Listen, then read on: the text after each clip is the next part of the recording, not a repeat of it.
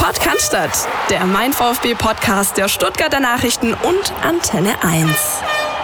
Ja, ein Auftakt in die Bundesliga-Rückrunde, wie man ihn sich wohl schlechter nicht vorstellen könnte. Hallo Philipp Meisel, grüß dich. Christian, Servus. Ja, es gibt einiges ähm, zu besprechen, nicht nur rund um die beiden Spiele, ähm, das Heimspiel gegen Mainz und das anstehende Auswärtsspiel gegen die Bayern, was ansteht. Denn wir versuchen auch noch ein bisschen Euphorie reinzubringen in diese Folge hier und nicht nur so ein bisschen negative Stimmung. Deswegen haben wir Manuel Späth heute hier bei uns. Hallo. Ja, grüßt euch. Hallo. Manu, seines Zeichens, ähm, das ist aber gleich selbst noch was dazu sagen, ähm, Bundesligaspieler, Handballer beim TVB Stuttgart, ähm, ehemaliger Nationalspieler, Europapokalsieger mit Frische auf Göppingen und jetzt natürlich, also manchmal, äh, Kollege Meisel, können wir uns doch zwecks Timing so ein bisschen auf die Schulter klopfen. Ja, so gerade Deutschland hat das Handball WM Halbfinale erreicht. Eigentlich willst du dir ja nur selber auf die Schulter klopfen, ja, das du hast das Ganze hier organisiert. Ja? Ähm, aber Manu eben nicht nur ähm, sozusagen im Handball voll dabei, sondern auch was den VfB angeht, ähm, oder? Du hast den VfB schon noch so ein bisschen im Blut. Ja, auf jeden Fall. Also klar, ich bin in Ostfildern geboren, schon von klein auf irgendwie ständig in Kontakt mit dem VfB, damals noch mit dem Vater ins Stadion gegangen. Und ja, ich verfolge ihn nach wie vor regelmäßig. War jetzt zuletzt auch gegen Mainz wieder im Stadion und ja, das heißt, ähm, sozusagen kompetenter geht es eigentlich gar nicht. Wir haben für euch natürlich alles mit im ähm, Potpourri heute, worüber wir sprechen wollen. Natürlich äh, den kleinen Ausflug zum Handball, vielleicht uns auch ein bisschen anschauen was kann denn der Fußball vom Handball lernen oder umgekehrt? Wie, wie ist das? Gerade schauen ja viele, auch äh, die Handball-WM, die vielleicht sonst nicht so viel mit dem Sport zu tun haben, schauen natürlich zurück auf dieses bittere 2 zu 3 gegen den FSV Mainz 05 und vor allem auf diese Fanreaktionen, dass da Scharen ähm, das Stadion verlassen haben nach dem 0 zu 3 und das erste Dietrich-Rausrufe gab. Sicher ein großer Aufreger die Woche, ja.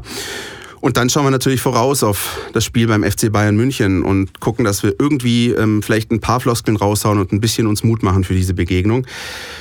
Ich würde sagen, ähm, zuerst steigen wir mal direkt ein mit dir, Manu, ähm, wenn wir dich schon da haben. Ähm, du hast gesagt, du warst gerade auch am Samstag im Stadion. Wie ist es denn bei dir so mit dem VfB? Bist du öfter dort vor Ort oder wie, wie sehr verfolgst du denn den VfB?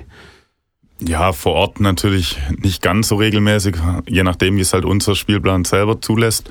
Aber ich versuche schon, dass ich ja, in der Saison drei, vier Mal schaffe ich es normalerweise schon ins Stadion. Das eine oder andere Mal dann noch vom Fernseher, wenn es die Zeit zulässt. Nichtsdestotrotz verfolge ich natürlich über sämtliche Kanäle den VfB regelmäßig, bin auch hin, hin und wieder mit dem Kapitän, mit dem Chris Gentner in Kontakt. Okay. Somit bin ich da schon auf dem aktuellen Stand, ja. Und was sagt er dir so? Ja, momentan natürlich nicht viel Gutes. Nee, ähm, also wir sind nicht in ständigem Austausch und ich weiß genau, wenn es so eine Phase ist, wo es nicht so läuft, dann spricht man den anderen auch lieber nicht drauf an. Deswegen, das weiß er selber genau, was da zu tun gibt und ja, ich hoffe, dass die Zeiten bald wieder besser werden. Wie hast du denn die Truppe jetzt so wahrgenommen am Samstag? Ja, ähm, über weite Strecken oder besser gesagt 80 Minuten haben sie schon einen sehr verunsicherten Eindruck gemacht, was mich natürlich ein bisschen gewundert hat. Normal ist die Pause da, gerade in der Winterpause, um sich da gut vorzubereiten, um vielleicht mit neuem Elan in die Rückrunde zu starten. Und ja, da haben sie schon einiges missen lassen, da vor allem in, ja, über weite Strecken bis eigentlich zum 0-3. Erst danach sind sie dann richtig aufgewacht. Wie ist das denn, um da vielleicht jetzt mal gleich den Bogen zu, zu deiner sozusagen richtigen Sportart ähm, zu packen? Fußball ist kein richtiger Sport. Nee, momentan, in diesen Wochen vielleicht ja, nicht, wenn man, ja, wenn man kommt, kommt auf die Mannschaft ist. an wahrscheinlich. genau. Ähm, auch da, das, das hat man ja auch in den jüngsten Spielen gesehen, da gibt es innerhalb eines Spiels Ups und Downs. Das geht natürlich alles ein bisschen schneller und hektischer. Aber wie ist es denn, wenn man dann mal hier mit drei, vier Toren hinten liegt? Ähm, wie, wie kann man da den, den Bogen schaffen und, und dass sie vielleicht doch, doch noch irgendwie Mut zusprechen oder im Gegensatz dazu vielleicht nicht sich zu sehr verleiten lassen, wenn man zu hoch führt? Ja, klar, das ist natürlich immer auch ein bisschen ein Grundsatz und kommt viel auf die momentane Verfassung drauf an. Ich denke, man schafft es einfacher, die Kurve zu kriegen, wenn man natürlich Selbstvertrauen hat, wenn es davor vielleicht ein paar Spiele besser lief. Jetzt ist es die Kunst, wenn es nicht so gut lief, da ähm, es trotzdem zu schaffen. Und da braucht man ein paar Spieler, die dann vielleicht davor weggehen und ähm, ja, die anderen mitreißen. Und da ja, muss man eben auch die Pflichtspieler, gerade jetzt wie ein Chris Gentner oder ein Mario Gomez, dann in die Pflicht nehmen, die da vorangehen. Und das haben sie jetzt in dem Spiel über weite Strecken leider nicht geschafft. Also das war dann zu spät, als sie es tatsächlich geschafft haben, irgendwie das Spiel noch versuchen zu drehen, aber da war dann die Zeit zu knapp. Ist das im Handball einfacher, weil eben Tore schneller fallen, generell mehr Tore fallen? Ist es einfacher, über so eine Phase während eines Spiels hinwegzukommen? Wenn ich jetzt die Deutschen beispielsweise gesehen habe, die jetzt gegen Kroatien auch nicht, ich will nicht sagen, gar nicht geglänzt haben, aber die mussten schon die eine oder andere Phase überstehen und haben das gut gemacht. Ja, vielleicht, weil es, ähm, weil es doch in Summe mehr Angriffe gibt, mehr Möglichkeiten. Vielleicht ist es dann einfacher, ein bisschen Spiel zu drehen, aber man hat natürlich auch öfters ähm, die Gefahr, dass solche Phasen kommen und muss öfters dagegen ankämpfen. Deswegen, ja, ist ein bisschen schwierig zu vergleichen, aber ja. Mal, mal eine ganz blöde Frage, wie, wie viel kann denn so ein Timeout bewirken? Also die gibt es ja im Fußball äh, gewissermaßen nicht, da gibt es nur die Halbzeit. Da ist es aber auch ein bisschen getragen, also über 90 Minuten. Da gibt es ja immer mal so Phasen, wo sich so ein Spiel auch beruhigt. Die gibt es im Handball nicht. Wie viel kann das bewirken? Ja, ich bin auch doch immer wieder überrascht, wie viel tatsächlich so eine Minute Pause bewirken kann. Also nicht nur, dass man vielleicht ähm, sich selber nochmal auf die nächste Phase einstimmt, sondern einfach, um auch den Spielrhythmus vom Gegner zu nehmen. Also mhm. sie haben doch eine große Bedeutung und ja, in, vor allem in wichtigen Phasen werden sie dann auch gezielt eingesetzt, um vielleicht den nächsten Angriff zu besprechen. Vielleicht können wir ja gerade mal, wenn wir schon dabei sind, ein bisschen den kleinen Ausflug äh, zum Handball wagen. Die, die WM, die gerade läuft, große Euphorie natürlich in Deutschland. Du warst, das dürfen wir verraten, in Köln bei diesem Spiel Deutschland gegen Kroatien. Ähm, hast das sozusagen live vor Ort miterlebt. Was geht da bitte ab? Ja, also es war auch sehr kurzfristig, aber nachdem ich die Spiele zuvor im Fernsehen angeschaut habe, äh, musste ich einfach in die Halle, weil das war ja unglaublich, was da abging ja. und das wollte ich dann schon auch einmal live verfolgen und somit habe ich ja die Chance gestern genutzt, um das live vor Ort zu verfolgen und es war einfach Wahnsinn. Also ich, ja, ich kann mich nicht erinnern, dass es sowas schon mal gab. Also selbst 2007 ja, es war schon ein paar Jahre her, aber ich glaube, das wird gerade aktuell nochmal getoppt. Also es war Wahnsinn. Ich hatte zwar einen Sitzplatz, aber eigentlich bin ich 90, äh, 90 sage ich schon, weil wir hier im Fußball-Podcast sind, 60 Minuten gestanden. Ja. Wie ist denn ähm, die, das generelle Niveau sportlich gesehen? Du als, als, als Profisportler, der den Sport jetzt auch schon lange betreibt, wie ist das im Vergleich zu früheren Turnieren beispielsweise? Ja, prinzipiell muss man schon sagen, dass oftmals bei Turnieren ähm, qualitätsmäßig vielleicht nicht das absolute Top-Niveau ist. Das liegt einfach daran, dass man alle zwei Tage spielen muss. Das schafft kein äh, Mensch der Welt, da immer wieder auf Top-Niveau zu sein. So ein Turnier lebt mehr von der, Stammung, äh, von der Stimmung, vom Kampf, von den Emotionen. Also so absolute ja, Top-Qualität kann man da nicht erwarten. Ist natürlich auch schwierig in der Kürze der Zeit der Regeneration, aber das, das finde ich auffällig. Also ja, teilweise spielen die ja irgendwie innerhalb von 24 Stunden zwei Spiele und müssen da Vollgas geben. Das ist echt nicht ohne. Und ich, mir fällt auch noch auf, es ist ja jedes Jahr, der Rhythmus ist ja ein bisschen anderer. Ne? Du hast ja alle zwei Jahre eine EM und eine WM. Das heißt, jedes Jahr im Januar ist irgend so ein Highlight. Wenn dann irgendwann jetzt äh, 2020 in Tokio noch die Olympischen Spiele dazukommen, da hast du ja gar keine Pause. Ja, das wird ja immer ein heiß diskutiertes Thema. Eigentlich bei jedem Turnier geht es drum. Aber Fakt ist natürlich auch, dass so ein Turnier deutlich mehr Aufmerksamkeit erregt als jetzt die äh, normale Bundesliga, sage ich mal. Und dadurch mhm. ist der Handball ein bisschen auf die Turniere auch angewiesen, was natürlich auch für die, für die Jungs, die da dabei sind, ja schon von großem Nachteil ist, weil es einfach eine enorme Belastung ist. Am meisten Aufmerksamkeit erregt meiner Ansicht nach die Kleidungswahl von Bob Hanning. ja, Kannst du da ein paar interner preisgeben? Hat er, yeah. hat er einfach so ein Fable für, sag ich mal, ausdrucksstarke Mode oder ist er irgendwie yeah keine Ahnung, ja, ist natürlich auch in, in unserer WhatsApp, in unserer WhatsApp-Gruppe tagtäglich ein viel diskutiertes Thema und da geht es immer darum, wer den Pulli als Erster irgendwo im Internet findet. Ähm, ja, ich weiß auch nicht so ganz genau, was vielleicht vor dem ersten Spiel war sein Ziel vielleicht, dass er, ähm, dass er die Medien auf die WM einstimmt und somit dann große Werbefläche geschaffen hat, aber ja, insgesamt ist es doch sehr fragwürdig teilweise. ich glaube, das ist noch einigermaßen nett formuliert. Ja. Ich finde es großartig. Wir haben, äh, wir haben einen ressortfremden Kollegen, den Michael Setzer, der äh, eigentlich aus dem Ressort Leben ist, also viel so, ja, auch schon Unterhaltendes zu unserem täglichen Output auf den Portalen beiträgt, eine Stilkritik schreiben lassen. Findet ihr auf stuttgarternachrichten.de. Ich habe Tränen gelacht. Ja, also. Die Überschrift dürfen wir das verraten, ja, der Harald Glöckler des Handballs. also. ja, gut, es war jetzt von einer anderen Zeitung, aber die Überschrift fand ich auch nicht schlecht. Vermisst jemand sein altes Sofakissen. Großartig. Definitiv. Manu, was ist drin für den Deutschen Handballbund, der sich vorbehaltlich des letzten Zwischenrundenspiels, der schon fürs Halbfinale qualifiziert hat? Ja, gut, Stand jetzt muss man sagen, ist alles möglich. Also mit, mit der Abwehr und dem Torhüter, denke ich, vorne ist noch viel Potenzial nach oben, aber ja, wir sind im Turnier absolut drin ähm, und ist alles möglich. Schwer wird es natürlich dann gegen die Dänen, vor allem wenn man gegen die im Finale in Dänemark spielen sollte. Das wird dann natürlich schon sehr schwierig. Das wäre gerade meine nächste Frage. Ich habe nämlich am Wochenende mit dem Jürgen Frei telefoniert, unserem Kollegen, der für Handball zuständig ist und gerade auch mit der Nationalmannschaft mitreist. Und er und ich, wir sind uns eigentlich einig, wir hätten gerne Dänemark im Halbfinale in Hamburg. Wie siehst du das? Ja, um sie tatsächlich zu schlagen, wäre das wahrscheinlich die beste Alternative, weil da kann man, mit, kann man sie mit dem eigenen Publikum schlagen. Allerdings besteht natürlich dann auch die Gefahr, gegen den vermeintlich stärksten Gegner im Halbfinale rauszufliegen und somit vielleicht dann ohne Medaille dazustehen. Deswegen, ja, ich glaube, man muss es nehmen, wie es kommt und in so einem Turnier, in einem Spiel ist sowieso alles möglich. Wir haben den geschätzten Kollegen Tim Wobold aus unserer Redaktion, der auch äh, selber noch Handball spielt, zwar nur noch auf Bezirksliga-Ebene, also freizeitmäßig, wie es beziffert oder äh, ja, umreißt, gebeten, doch mal so ein paar Dinge aufzulisten, die der Fußball vom Handball noch lernen kann. Und deswegen hören wir jetzt einen Jingle. Querpass. Der Kommentar aus unserer Redaktion. Die Theatralik und Schauspielereien, die es beim Fußball gibt, sind im Handball der, äh, eher die Ausnahme so wie es beim Fußball natürlich auch Fußballer gibt, die jetzt nicht die großen Schauspieler sind, aber im Handball gibt's das in der Form eigentlich nicht. Da bleibst du in der Regel stehen und zeigst deinem Gegenüber, äh, mir macht's überhaupt nichts aus, wenn du mir hier eine direkt ins Gesicht zentrierst.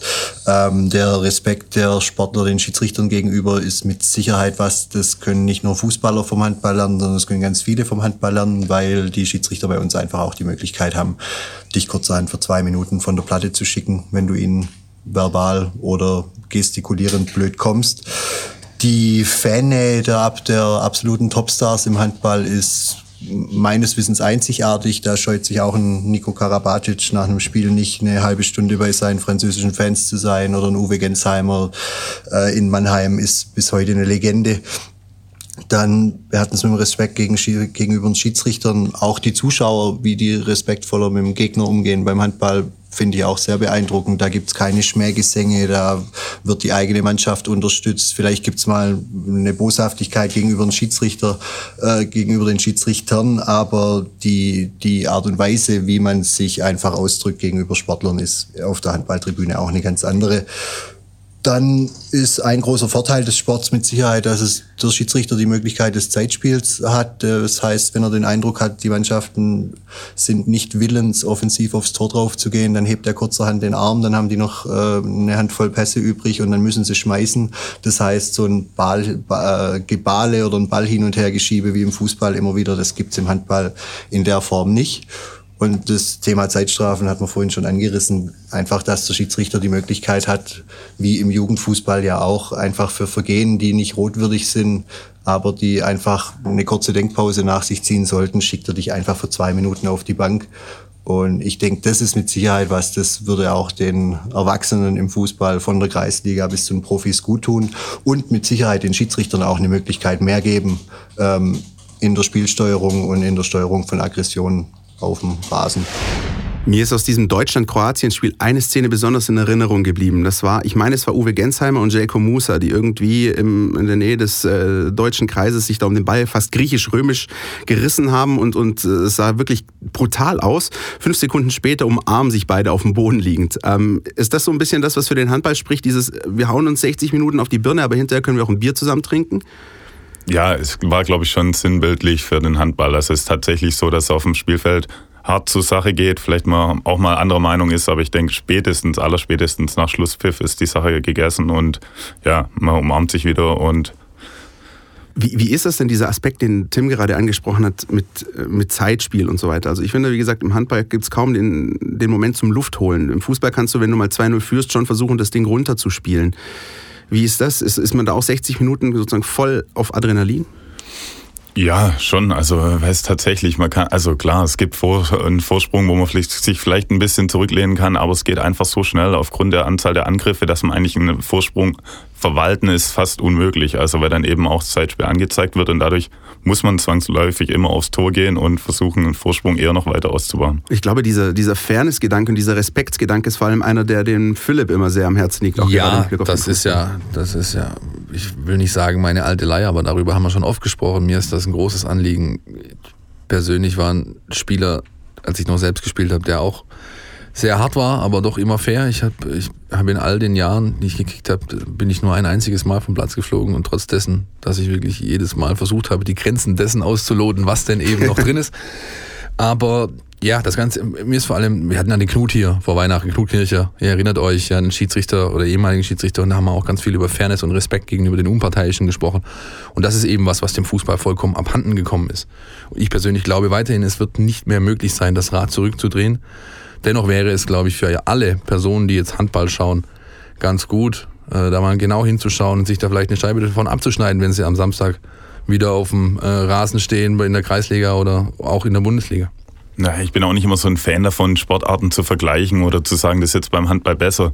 Aber was mir schon auffällt beim Fußball, ähm, wie die Schiedsrichter teilweise angegangen werden bei bestimmten Entscheidungen, wo dann bei einem Elfmeterpfiff noch der Torwart von ganz hinten vorrennen muss, irgendwie, um Ja, irgendwie im Schiedsrichter Handschlagader wie ein Gartenschlauch. Ja, obwohl er es wahrscheinlich selber nicht gesehen hat. Also ich finde, und das ist schon was, was man unterbinden könnte. Also ich denke, wenn man da mal an, von Beginn der Saison mit gelben Karten durchgreift bei Reklamieren, dann würde, würden vielleicht am Anfang der ein oder andere Spieler vom Feld fliegen. Aber ich glaube, das könnte man schnell steuern, dass die sich dann doch zurückhalten. Ich halte auch Tims äh, Version mit der temporären Hinausstellung für gar nicht so unpraktikabel, weil da, dadurch kühlst du einfach ab, ja. Und vor allem, der Gegner hat eben über die Zeit, lass es zwei Minuten sein, lass es fünf sein, einen klaren Vorteil. Und das tut jeder Truppe weh und dann wird vielleicht auch schnell etwas sich ändern, weil halt manche Leute dann nicht mehr so sehr ja, über sich hinauswachsen, hätte ich fast gesagt, aber einfach die Grenzen, die Regeln ein bisschen überschreiten. Nicht über sich hinausgewachsen ist der VfB Stuttgart am vergangenen Samstag im Heimspiel gegen den 1. FSV Mainz 05, zumindest in den ersten 80 Minuten. Deswegen würde ich sagen, lasst uns mal den Bogen spannen ähm, zum Fußball. Wir müssen ja schon auch über den VfB ein bisschen reden hier. Ähm, wir waren meines Wissens alle drei vor Ort im Stadion, ne? Richtig. Ja, genau. Ja. So. Ich so ein bisschen dienstlich, habe mir das von oben So ein angeschaut. bisschen dienstlich. Aha, okay, alles klar. Ja, ich habe äh, ich hab vielleicht ein bisschen Ausschau gehalten nach äh, Mirjana Zuber, um einen Kaffee zu bringen, aber es hat nicht ganz funktioniert. Traurig, Ähm, traurig, traurig. 2 zu 3 am Ende. Ähm, die, die entscheidende Aussage nach dem Spiel hat meiner Meinung nach Timo Baumgartel getroffen, der gesagt hat, dass wir dürfen jetzt um Himmels Willen nicht diese letzten 10 Minuten, die gut waren, irgendwie jetzt großartig in den Vordergrund stellen, sondern wir müssen schon dringend über die 80 Minuten reden, ähm, solange es noch 0-3 stand. Manu, wie hast du dieses Spiel in Gänze wahrgenommen? Ich, wir haben ja vorher gesprochen, du bist bis zum Ende da geblieben, ne? Ja, ja, ich, also wenn ich ins Stadion gehe, dann auf jeden Fall bis zum Schluss. Habe mich auch nicht vom 0-3 beeindrucken lassen, sondern habe es tatsächlich durchgezogen. Ähm, nee, es war natürlich über, ja, wie schon angesprochen, über die letzten zehn Minuten, klar, waren einige Möglichkeiten vorhanden, aber die 80 Minuten zuvor waren für ein Heimspiel meiner Meinung nach gegen einen Gegner, den man zu oder schlagen muss, war das eindeutig zu wenig. Es ist, was, was mir so ein bisschen auffällt, ist, und das hatten wir auch schon ein paar Mal in der Saison. Der Anfang war ganz ordentlich, der war mutig. Äh, Steven Zuber hatte eine ordentliche Chance, gleich in der zweiten Minute, glaube ich. Und dann fängst du dieses 0-1. Und was, was mich persönlich ein bisschen fast schon irritiert ist, wie sehr sich die Mannschaft von einem Gegentor aus der Bahn werfen lässt. Also das war dann schon eklatant. Ähm, oder habe ich das exklusiv so wahrgenommen? Nö, das sehe ich ähnlich. Das ist, es war wieder mal zu sehen, dass der Mannschaft einfach elementare Dinge fehlen, die du für ein Spiel brauchst. Mut, Entschlossenheit. Für mich war eine der Schlüsselszenen nach dem 0-1 gab es einen Eckball für den VfB, der wird geblockt und der Abpraller landet in der zweiten Reihe und Castro läuft gegen Mateta auf diesen Ball zu. Die komplette Körperhaltung von Gonzalo Castro, die Art und Weise, wie er in die Situation geht, dieses fast schon verhuschte, oh Gott, jetzt muss ich da hin, aber was passiert? So gewinnst du keine Zweikämpfe. Nirgendwo, bei keinem Sport der Welt. Und dann läuft eben der Konter, der läuft erst Überzahl hinten raus, haben sie es dann noch verteidigt bekommen und haben nicht leicht das 0-2 kassiert. Das wäre ein Doppelschlag gewesen innerhalb von drei Minuten. Aber das war für mich so sinnbildlich dafür, dass der Mannschaft einfach ja, da, das ist, das ist der, das ist der, wie soll ich sagen, die Basis deines Spiels, solche Dinge. Zweikampf, Härte, Laufleistung, Wille, Einsatz, Mut, Entschlossenheit. Und diese Dinge sind nicht vorhanden. Das ist, das ist gravierend, wenn du so aus einer Pause kommst in der Bundesliga. Manu, wie ist das? Ihr habt ja mit dem TVB eure Wintervorbereitung sozusagen noch vor euch, aber dann nimmt man sich ja einiges vor, übt bestimmte Dinge ein ähm, und dann nach äh, 20, 25 Minuten ist sowas gefühlt über den Haufen geworfen. Wie, was macht das mit einem Profisportler? Ja, man konnte schon merken, dass ähm, äh, die Jungs gewollt waren, äh, ge ja, oder am Anfang eben Gas geben wollten, zeigen wollten, dass sie vielleicht jetzt anders auftreten als noch in der Hinrunde. Allerdings durch das Gegentor war das schnell wieder verflogen und es kommt einfach dadurch, dass das ähm, nötige Selbstvertrauen fehlt, das ist ganz klar. Aber das ist jetzt das große Ziel, da müssen sie dran arbeiten, da müssen sie es schaffen, dass sie sich von so auch mal von dem 0-1 nicht so beeindrucken lassen und aus der Bahn werfen lassen ähm, wie sie es jetzt getan haben, sondern da weiter mutig nach vorne spielen und auch ihre eigenen Chancen suchen. Was das, was das bewirkt, hat man ja in der Schlussphase gesehen. Dann wird auf einmal auch Mainz unsicher, wenn man da mal ein bisschen offensiver zur Sache geht und machen die auch Fehler. Also das hat man ja ganz klar gesehen ich finde es insofern nur, ich finde es wirklich fast bedenklich. Auch dieser Ritt am Ende, dieser Verrückte in den letzten zehn Minuten, ist natürlich ein positiver Aspekt des Spiels, aber genauso wie sie auseinanderfallen, wenn sie ein Gegentor kriegen, drehen sie plötzlich auf, wenn sie ein eigenes Tor schießen. Ich finde, das spricht schon für so eine gewisse emotionale Instabilität, also sowohl im Negativen als auch im Positiven. Mir gefällt das persönlich es nicht. War halt, es war halt, es, mir auch nicht, aber es war halt der Zeitpunkt im Spiel, als sie wirklich gar nichts mehr zu verlieren hatten dann plötzlich ging der, der Hahn auf. Dann mhm. plötzlich ging mental einfach die, die Schleuse oder die, was auch immer sie da haben, war weg. Und dann hat es plötzlich funktioniert. Und dass du dann gegen einen Gegner wie Mainz, Mainz in allen Ehren, natürlich zu einer, zu einer gewissen Chancendichte kommst, auch in den letzten zehn Minuten, auch mit dem letzten Körnchen, was du noch im Tank hast, das ist doch vollkommen logisch. Das Problem ist, dass du es erst so weit kommen musst, bis die Mannschaft vollkommen befreit aufspielt. Das ist eigentlich der Punkt, wo du ran musst. Und ich bin ähm, versucht zu behaupten oder zumindest zu glauben, dass wirklich ein Gros dessen, Manu hat es gerade schon angesprochen, der Probleme, die diese Truppe momentan hat, im mentalen Bereich liegen. Und dann ähm, gebe ich dir mal eine Personalie mit zu bedenken, die seit Sommer nicht mehr da ist. Und die heißt Philipp Laux, mhm. der ehemalige Teampsychologe und Mentaltrainer dieser Mannschaft.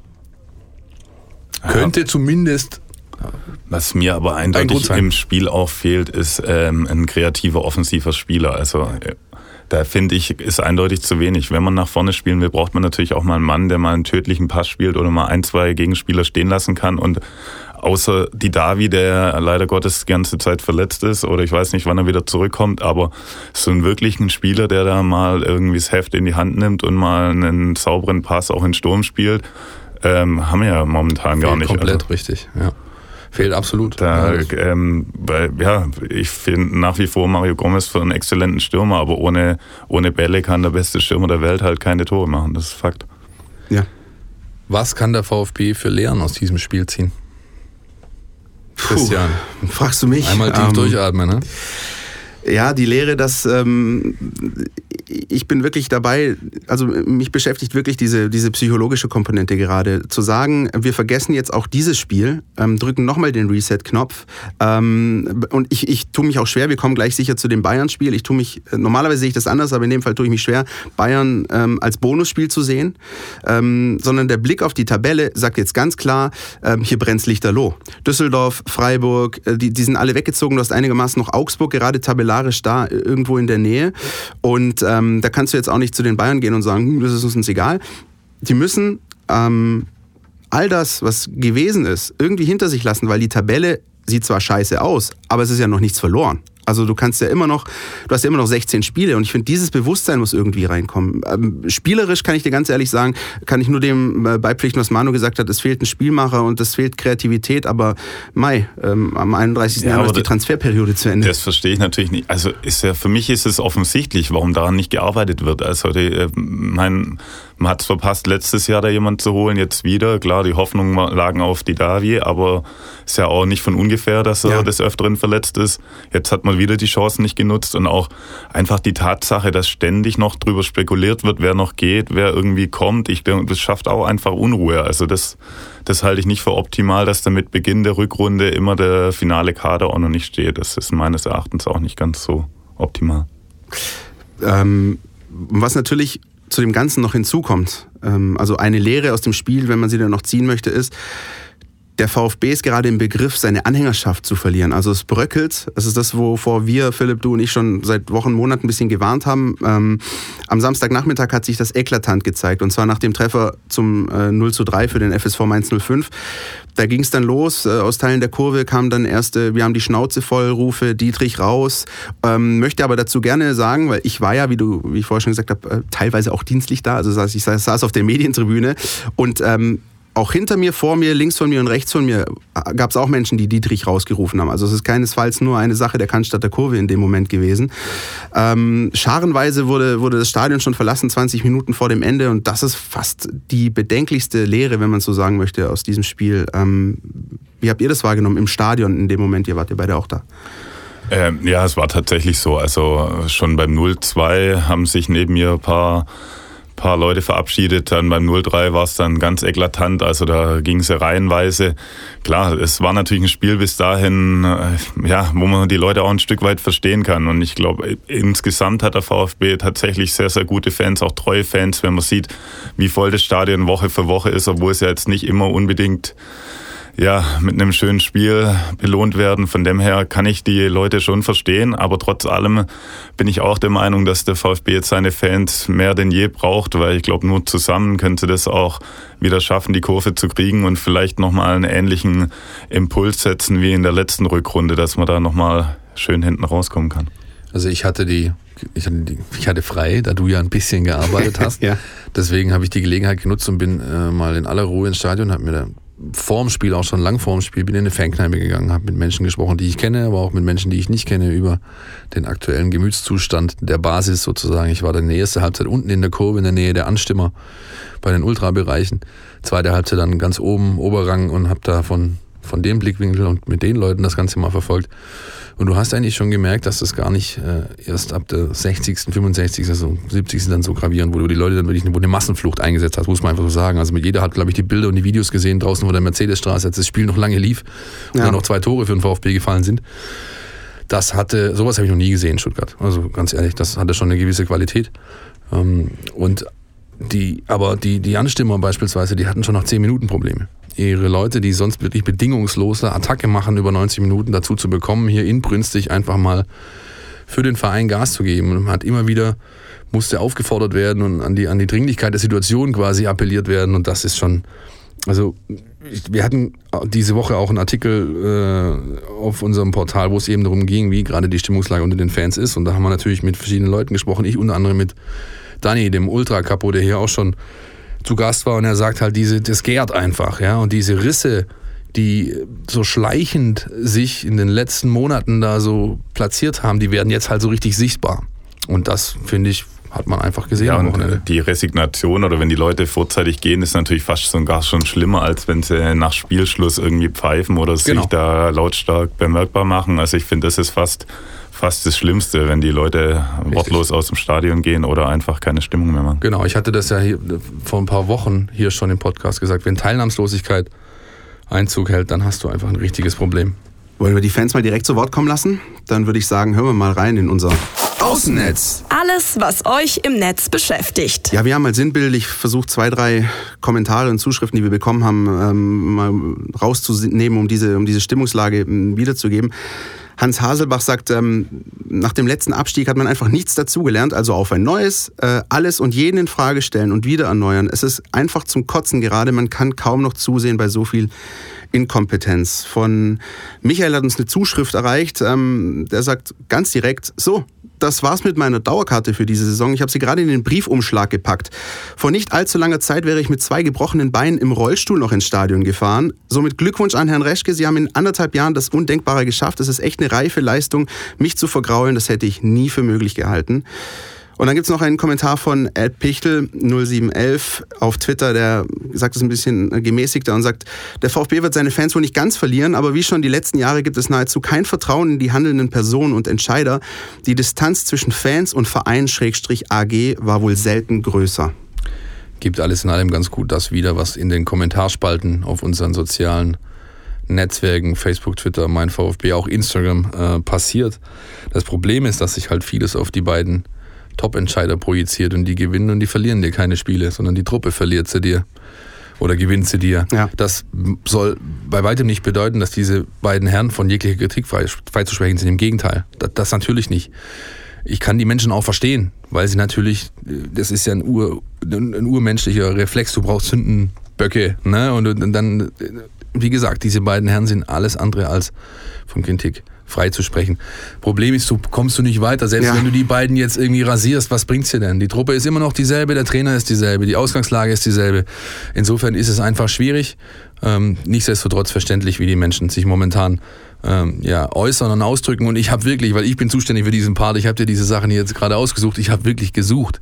Es gibt schlicht keine aufmunternden, positiven Ja. Kommentare. Und das war eigentlich auch was, was eine neue Qualität hat. Weil so normal gibt's immer wenigstens den einen einsamen Rufer im Walde, der sagt, hey Leute, wir müssen dies und jenes und glaubt und hofft und sonst was. Die gibt's nicht mehr. Klar sind im Endeffekt die Leute an der Spitze vielleicht dann fürs Gesamte verantwortlich, aber ich glaube aktuell ähm, äh, ja, bringt es nichts, die zwei da jetzt an den Pranger zu stellen, weil jetzt können nur die Jungs auf dem Platz am Trainerteam da irgendwie die Wende schaffen. Also ich glaube, das ist in der Spitze wurden auch in den letzten Jahren oft genug Leute ausgetauscht, sei es auf der Trainerbank oder sonst wo. Also jetzt muss steht auch die Mannschaft in der Pflicht und muss da zeigen, dass sie es besser können, als sie zuletzt gezeigt haben. Womit Herr Späth dankenswerterweise die Überleitung zum nächsten Spiel geschafft hat. Am kommenden Sonntag beim Kannst FC Bayern anfangen, München. Manu. Ja, also wenn, du- wenn du mal Zeit hast, kommst du Ja. einfach rum. Ne? äh, sehr gut. Ähm, entscheidend ist auf dem Platz, ne? Und ähm, da geht's am Sonntag um 15.30 Uhr ähm, beim FC Bayern München. Würde sich Gott sei Dank nicht überschneiden mit einem möglichen Handball-WM-Finale. Das würde direkt im Anschluss starten. Insofern auch nicht schlecht für dich, äh, Manu, auch wenn ihr wahrscheinlich im Trainingslager seid. Ähm, ja, wenn der VfB gegen die Bayern spielt, ich habe es vorher schon angesprochen, da fällt immer dieser Begriff Bonusspiel, Bonusspiel. Und wir hatten es ein paar Mal davon, Philipp, du hast immer gesagt, na, hör auf damit, das ist nix. Und ich war eher so in den letzten Monaten derjenige, der bei Bayern spielen immer gesagt hat, naja, ist ja aber eigentlich schon so. Aber davon bin ich auch abgerückt. Bleib dabei, das ist eine vollkommene Alibi-Diskussion, die darfst du Ja. aber nicht führen. Also dann kannst du auch irgendwo, musst du dich selbst als Leistungssportler, der du ja vorgibst zu sein, in Frage stellen, wenn du meinst, ich komme jetzt hierher und ich, hab- ich, ich spiele nur, ich spiele irgendwie zwei, zwei Spiele weniger pro Saison. Weil da geht's ja, also so kannst du doch nicht Nee, anfangen. vor, vor allem in der aktuellen Situation. Also da muss man, egal wer der Gegner ist, da geht es ja auch um einzelne Situationen in einem Spiel. Also das heißt mal dahingestellt, wie das Spiel am Ende ausgeht, aber da geht es ja auch darum, wie die Mannschaft sich präsentiert. Also genau jetzt wollen ja die Fans auch irgendwie Genau, genau. eine Reaktion der Mannschaft sehen und man kann sich ja auch selbst in so einem Spiel, wenn man vielleicht am Ende 2-1 verliert, trotzdem irgendwie Selbstvertrauen für die nächsten Partien holen. Also deswegen denke ich schon, dass das nicht ganz unbedeutsam ist, was da am Sonntag auf dem Platz passiert. Richtig, das ist auch das, was einige der Fans, mit denen wir für diesen Artikel, den ich vorher angesprochen habe, äh, ähm, gesprochen haben, gesagt haben, nämlich, die müssen uns zeigen, dass sie wirklich 90 Minuten lang brennen und Gas geben und dass da Feuer drin ist. Wenn sie dann verlieren, sind wir trotzdem hinter ihnen, stehen hinter ihnen. Ja, aber erstmal muss die Mannschaft zeigen, dass sie eben wirklich alles auf, in die Waagschale wirft, was sie hat. Und ich bin da, dieser Begriff Bonusspiel, der kam von Baumi nach dem Ja. Abpfiff, in der Mix meine ich zu wissen. Ja. So. Und ich bin, ich, ich, in einer Aspekt, und da bringt es mich wieder zu dieser mentalen Geschichte, bin ich, bin ich bei ihm. Bonus ist es dahingehend vielleicht, dass du wirklich nichts zu verlieren hast. Du hast nichts zu verlieren. Es ist nicht wie gegen Mainz oder gegen Freiburg, gegen Düsseldorf, Zumindest wo du musst, sondern du hast gegen diese Truppe nichts zu Sehe verlieren. ich aber auch ein bisschen, also ergebnistechnisch ja, aber ich finde, man kann auch in so einem Spiel was verlieren, wenn man da sich emotionslos ähm, aufgibt und nachher, weiß nicht, mit 0-5, 0-6, das gab es ja alles schon gegen Ja. Bayern, Ja. ähm, abschlachten lässt, dann ähm, trägt das mit Sicherheit nicht dazu bei, dass man ins nächste Spiel ähm, mit einem gesunden Selbstvertrauen Das geht. ist, das ist richtig. Ich, vielleicht um es zu präzisieren. Also ich, ich also einfach du, äh, du gehst in dieses Spiel und eigentlich niemand erwartet mehr von dir außer vollen Einsatz zu liefern. Und wenn du das lieferst, hast du eigentlich schon gewonnen. So habe ich es gemeint. Klar hast du vollkommen Genau. recht. Du kannst ja nicht hinfahren und sagen, wir machen hier einen Ausflug, gehen nachher noch ins Hofbräuhaus und lassen uns sechs, sechs Stück einschenken. Das ist ja nicht drin, logisch. Aber ich finde es schon richtig. Ich, äh, man kann es vielleicht so zusammenfassen, du kannst so viel eins verlieren und du kannst so viel eins verlieren. Ja, klar, Das natürlich. ist, das ist wirklich äh, komisch. Du kannst aber auch wie vielleicht Fortuna Düsseldorf 3-3 spielen. Die haben auch zu Hause Borussia Dortmund 2-1 geschlagen. Also, dass es unmöglich ist, kann mir auch keiner erzählen. Vor dem Hintergrund, sorry, wenn ich reinkriege, ist es vielleicht gar nicht so schlecht, dass du dieses 3-3 nicht gemacht hast, weil sonst hätte vielleicht der ein oder andere Augenwischerei betrieben und hätte gesagt, Ja. guck mal, wir, noch, wir haben noch den Ausgleich. Nee, geschafft. und wenn man eins jetzt mal mit dem Handball und Fußball vergleicht, dann ist wirklich tatsächlich so, dass man dann auch mal ähm, ein vermeintlich schlechterer Gegner gegen einen besseren mit Glück auch mal gewinnen kann, weil man eben mal mit einem 1-0 oder 2-1 vielleicht durch eine Standardsituation oder wie auch immer gewinnen kann. Beim Handball über die Masse an Entscheidungen setzt sich des Öfteren dann doch der deutlich bessere durch. Aber es ist ein guter Hinweis, da wollte ich dich, Manu, gerade mal fragen. Wie ist es denn, wenn du damals mit Frisch auf Göppingen oder jetzt mit dem TVB Stuttgart nach Kiel reist oder nach Flensburg? Wie, wie ist dann so das Ding in der Mannschaft? Ja, natürlich weiß man auch, dass wenn beide Mannschaften ihre optimale Leistung bringen, man chancenlos ist und das Spiel nicht gewinnen kann. Aber man hofft natürlich trotzdem immer, dass man vielleicht selber einen richtig guten Tag hat, der Gegner vielleicht keinen, keinen perfekten oder vielleicht einen selber sogar noch ein bisschen unterschätzt oder wie auch immer. Und man dann vielleicht gerade den Tag erwischt, wo sie mal zu schlagen sind. Dass es natürlich vielleicht einmal von 20 Mal ist, ja, steht außer Frage. Aber trotz allem hofft man natürlich, dass man diesen Tag endlich mal hat und sie dann schlägt. Und ja, warum, warum soll es nicht am so. Sonntag so ein Tag sein für den VfB, wo sie aus heiterem Himmel den FC Bayern mal schlagen. Blöd ist nur, wenn er sagt, einmal in 20 Jahren und man ja. hat im Mai 4-1 dort gewonnen, aber ja, gut. Nein, aber also, nochmal, ich breche es nochmal runter. Mut, Entschlossenheit, kurzum Mentalität, die musst du einfach an den Tag legen, dann ist dir erstens mal keiner sauer. Und im Idealfall nimmst du wirklich was mit. Und das wäre, wäre zu wünschen. Ja? Oder vielleicht auch mal ein Typ, der, ich muss an, wenn es, um solche Diskussionen geht, muss ich immer an Winnie the X Jones denken. Ich weiß nicht, ob das dem einen oder anderen noch was sagt. Der legendäre Spieler aus England, einer der größten Rübel, die jemals Fußball gespielt haben. Und der hat zu Kenny Douglas, damals Liverpool-Legende, in Anfield Road, also im Stadion von Liverpool, mit dem völlig unter, äh, unterlegenen, äh, mit seiner Truppe, die waren haushoch, also ähm, war Liverpool überlegen auf dem Papier und bei den Buchmachern. Und die stehen im Kabinentunnel oder im, im, im Tunnel raus auf dem Platz und das ist überliefert und er geht zu Kenny Douglas hin und sagt, I'm gonna rip your head off and shite down the hole. Ja, das war der letzte Satz, den er zu ihm gesagt hat, als es auf den Platz ging. Ich reiß dir den Kopf ab und scheiß da rein. Und genauso haben die halt gespielt und die gewinnen das Ding. Ja, und das war mit die Basis für äh, für einen überragenden Erfolg des Clubs. Und äh, solche Leute brauchst du halt und die vermisse ich manchmal einfach. Dieses Gallige, dieses, dieses, dieses Eklige, das ist das. Ich, Übersetzt doch diesen Spruch mal und steck ihn Santi Akasiba zu. Ja, ich Vielleicht. hatte da auch zum Beispiel Hoffnung in, in Steven Zuber, ganz ehrlich. Ja. ja. Ich meine, da ist jetzt noch zu früh irgendwas zu bewerten. Der hat jetzt seinen ersten Auftritt und hatte nur zweimal mit der Mannschaft trainiert, aber er ist eigentlich ein Spieler, der das, so habe ich ihn zumindest bisher wahrgenommen bei seinen Clubs und auch in der Nationalmannschaft, der diese Mentalität mitbringt und die brauchen wir einfach auf dem Platz. Wollen wir kurz über Personalien sprechen, Philipp? Ähm, hast du irgendwas mitbekommen? Gibt es jemanden, gibt es einen möglichen Wechsel, jemand, der möglicherweise reinrutschen könnte in die Startelf oder? Ich glaube, da müssen wir noch abwarten, wie sich die letzten Einheiten gestalten. Die Mannschaft hat noch nicht wirklich äh, viele Einheiten diese Woche absolviert. Die Pressekonferenz mit Markus Weinzel, die fehlt auch noch. Dazu nehmen wir zu früh auf. Ich persönlich glaube nicht, dass allzu viel passieren wird. Äh, Pavard steht weiterhin nicht zur Verfügung. Der wird auch wahrscheinlich für Freiburg wird es da knapp. Ähm, Bartstuber, muskuläre Probleme, zumindest heißt es das mhm. öffentlich.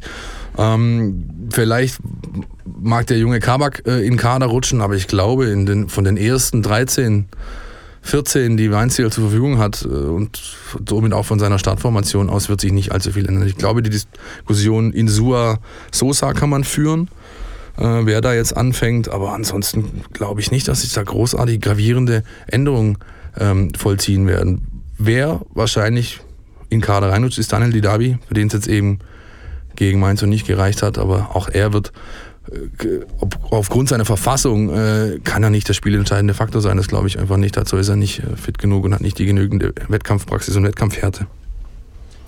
Also ich habe in meiner, in meiner mannschaftsinternen Comunio-Truppe Kempf und Gonzales, die ja wahnsinnig viele Punkte im vergangenen Spieltag geholt haben, aber ich werde es sicherheitshalber dieses Wochenende mal auf der Bank lassen. okay. Auch nicht schlecht. Ja. Wir müssen noch einen Jingle abfahren, ne? Unbedingt. Entweder oder.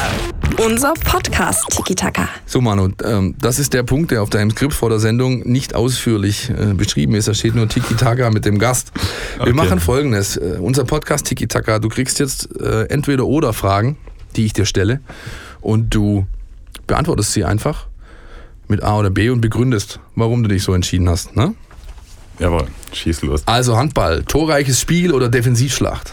Defensivschlacht. Ähm, da von mir ein wichtiger Part im Spiel die Abwehrarbeit ist, ähm, mag ich es natürlich auch gern, wenn man gut verteidigt und ja, den Gegner zur Verzweiflung bringt. Ja, da, sind, da kenne ich noch einen, der mhm. das sehr, sehr mag. Stürmer des magischen Dreiecks. Giovanni Elber. Bobic oder Elber? Ich wollte ja, ja, kurz ja, da, muss ich mal die Frage stellen. Kann ich vorweggreifen, äh, ganz klar Giovanni Elber, der ist mein absolutes Vorbild, deswegen auch die Nummer 9, die ich tatsächlich habe, weil ah. sehr großer Fan von Giovanni Elber früher und ja, hing auch als Poster in meinem Kinderzimmer. Sehr gut, sehr gut, sehr gut. Poster im Kinderzimmer nicht auch so einige. Also im Vereinsheim, Tellerschnitzel oder Wurstsalat? Äh, Tellerschnitzel. Weiß gar nicht, ja, beides lecker, aber über ein gutes Schnitzel geht nichts. das sind Psalmen hier. ja? Musikgenuss. Echt oder pur? Oh, kommt ganz auf die Stimmung an. Also so nach einem Sieg bei ein, zwei Bier auch ganz, ganz, ganz mal pur. Ansonsten vielleicht auch lieber echt. Ja. Siehst mal, die Handballer trinken wenigstens noch ein, zwei Bier. Ne? Na, sehr schön. Last but not least, im Stadion. Fanblock oder Familienblock?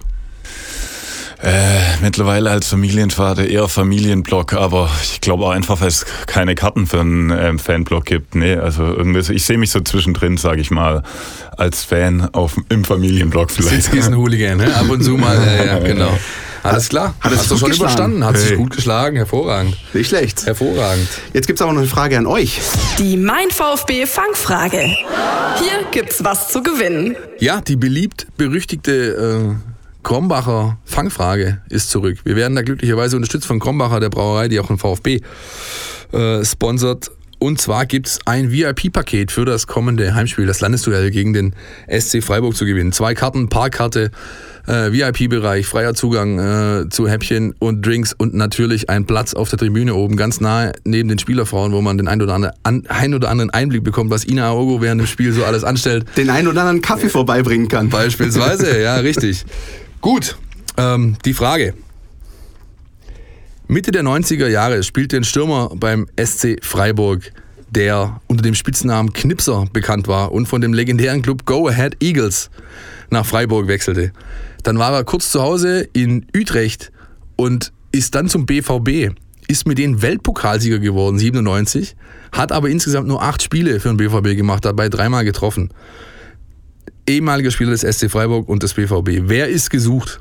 Wenn ihr die Antwort wisst, dann bitte bis kommenden Montag, 14 Uhr, mit einer E-Mail info at meinvfb.de. Wir brauchen natürlich den Namen, wir brauchen die Telefonnummer, wir brauchen die postalische Adresse, damit wir was zusenden können und euch mal auch kurz kontaktieren, falls irgendwie was schief gehen sollte oder droht schief zu gehen. Deswegen die Antwort bitte in einer kurzen Mail betreff VfB-Gewinnspiel an info at meinvfb.de. Ich finde, diese Frage ist der Weltpokal unter den Fangfragen, Herr Meisel.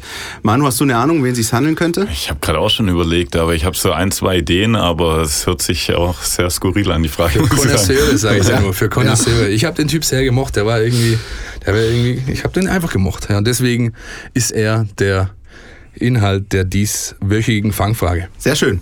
Dann würde ich sagen, haben wir soweit alles abgehandelt. Ähm, Manu, vielen Dank schon mal, dass du bei uns warst. Große gerne. Freude. Wie sieht dein äh, Wochenende jetzt aus? Ihr fahrt ins Trainingslager. Kannst du irgendwie den VfB-Handball noch verfolgen? Ja, genau. Wir fahren jetzt morgen in die Schweiz ins Trainingslager, haben dann natürlich eine, einige Einheiten auf dem Programm, aber ja, trotz allem wird man natürlich versuchen, die, die wichtigen Sportereignisse des Wochenendes mitzunehmen. Am Sonntag haben wir, soviel ich weiß, sogar Teambuilding-Tag. Also Ah, sehr da, gut. da, da werden sich die Sportereignisse schon verfolgen lassen. Ja, ich glaube, das ist immer ganz wichtig, so ein Timing, wenn man ins Trainingslager fährt. Und dann ähm, wünschen wir dir natürlich alles Gute und dem Team, dem TVB für die Rückrunde in der Bundesliga. Da sieht's ja punktetechnisch ein bisschen entspannter aus als beim VfB, ne? aber noch ganz gegessen ist die Suppe auch nicht. Ähm, nee, wir stehen ein bisschen besser da, aber wir haben ja auch den Anspruch, ähm, nicht, nur nicht abzusteigen, sondern vielleicht auch ein Stück weit ins Mittelfeld vorzudringen und dadurch haben wir auch noch einiges an Arbeit vor uns. War das gerade ein subtiler Diss zum VfB? Hab ich da, Ich hab's, ich hab's mit Zahlen nicht so, aber die Tabelle kann ich noch lesen. Das ja, ich trotz allem, äh, da, selbst da ist ja noch einiges möglich. Wenn man die Rückrunde Definitiv. von letztem Jahr in Betracht zieht, dann Ja. drücken wir die Daumen, dass es bald wieder besser wird. Manu, auch ich kann mich nur bedanken. Hat großen Spaß gemacht. Äh, viel Erfolg für die sportlichen Ziele. Vielen Dank. Vielleicht begrüßen wir dich auch mal wieder hier in unserer kleinen, schmucken Kabine. Sehr gerne. Mir bleibt abschließend nur noch zu sagen, wenn ihr da draußen Fragen, Anregungen, Kritik, Lob vielleicht sogar habt, dann kontaktiert uns einfach. Facebook, mein VfB oder Twitter, mein VfB oder schaut auf unserem Instagram-Kanal vorbei unter mein VfB. Da findet ihr übrigens gerade eine Abstimmung. Wir suchen den besten Offensivspieler des VfB Stuttgart. Äh, da könnt ihr also selbst mitmachen. Das ist eine kleine Umfrage am Start. Viel Tore sind ja noch nicht gefallen. Die Auswahl ist relativ begrenzt. Äh, insofern, aber nichtsdestotrotz ein kleiner, äh, ein kleiner Gimmick für euch zum Mitmachen. Ich sage Dankeschön und auf Wiederhören. Auf Wiederhören. Macht's gut. Podcast, der Mein VfB Podcast der Stuttgarter Nachrichten und Antenne 1.